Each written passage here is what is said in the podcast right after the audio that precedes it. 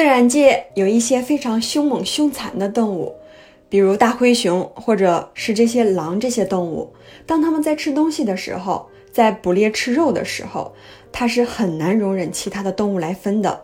但唯独有一个例外，也就是臭鼬来的时候，它会在旁边也跟着抢东西吃。这些很凶狠的动物，只要一掌或者一口就能把这个臭鼬给毁掉。但为什么不去做呢？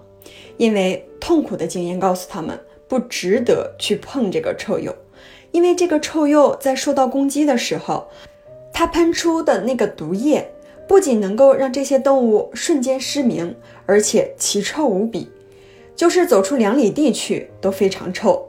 所以说，他们不会轻易动这种臭鼬的。那举个例子是什么意思呢？就是在生活中，可能你的周围会有所谓的对手或者敌人，或者坑过你、害过你的人。那一般对这些人，我们心里都是很怨恨。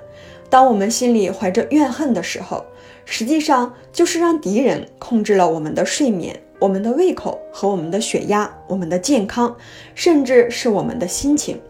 因为你憎恨别人，伤不了、动不了对方一根汗毛。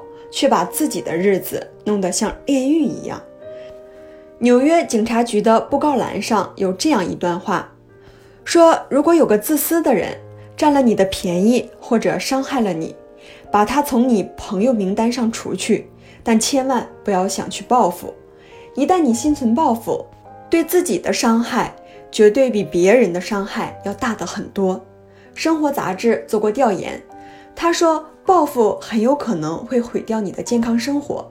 杂志是这样说的：高血压患者最主要的个性特征就是怨恨，长期的怨恨造成慢性高血压，引起心脏疾病。当然，我这么说，有高血压的朋友不要怨恨我。一个疾病的发生，当然有很多种原因，其中情绪便是非常重要的原因之一。耶稣说：“爱你的敌人。”这不是一个传道。他宣扬的是一种医术。耶稣说：“原谅别人七十七次。”他是在告诉我们如何避免患高血压、心脏病、胃溃疡等。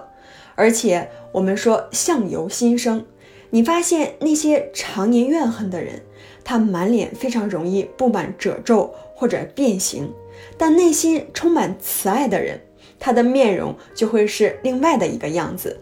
心里面怨恨。也会使我们在美食面前也食不知味。圣经上是这样说的：充满爱意的粗茶淡饭胜过仇恨的山珍海味。你想想，如果我们的仇人知道他在消耗我们的精力，让我们神经疲劳，让我们变得越来越丑，然后还恨出心脏病，提早归天，他会不会更开心呢？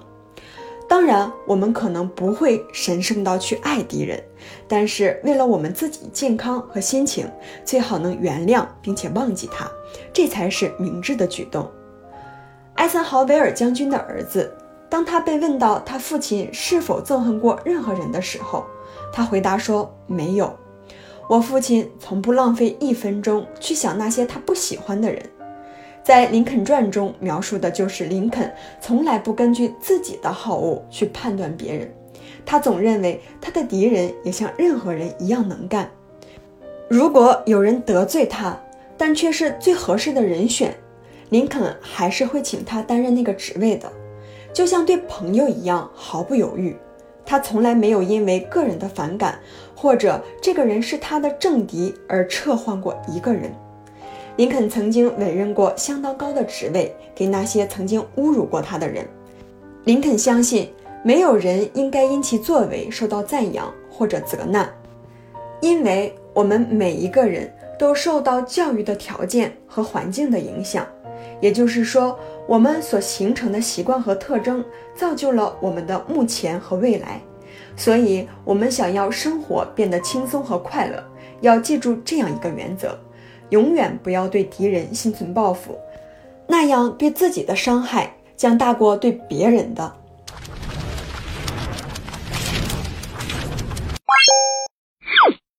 我们书友会希望用十五年时间带动一亿人读书，改变思维、思考致富，和一千个家庭共同实现财务自由。快来加入我们吧！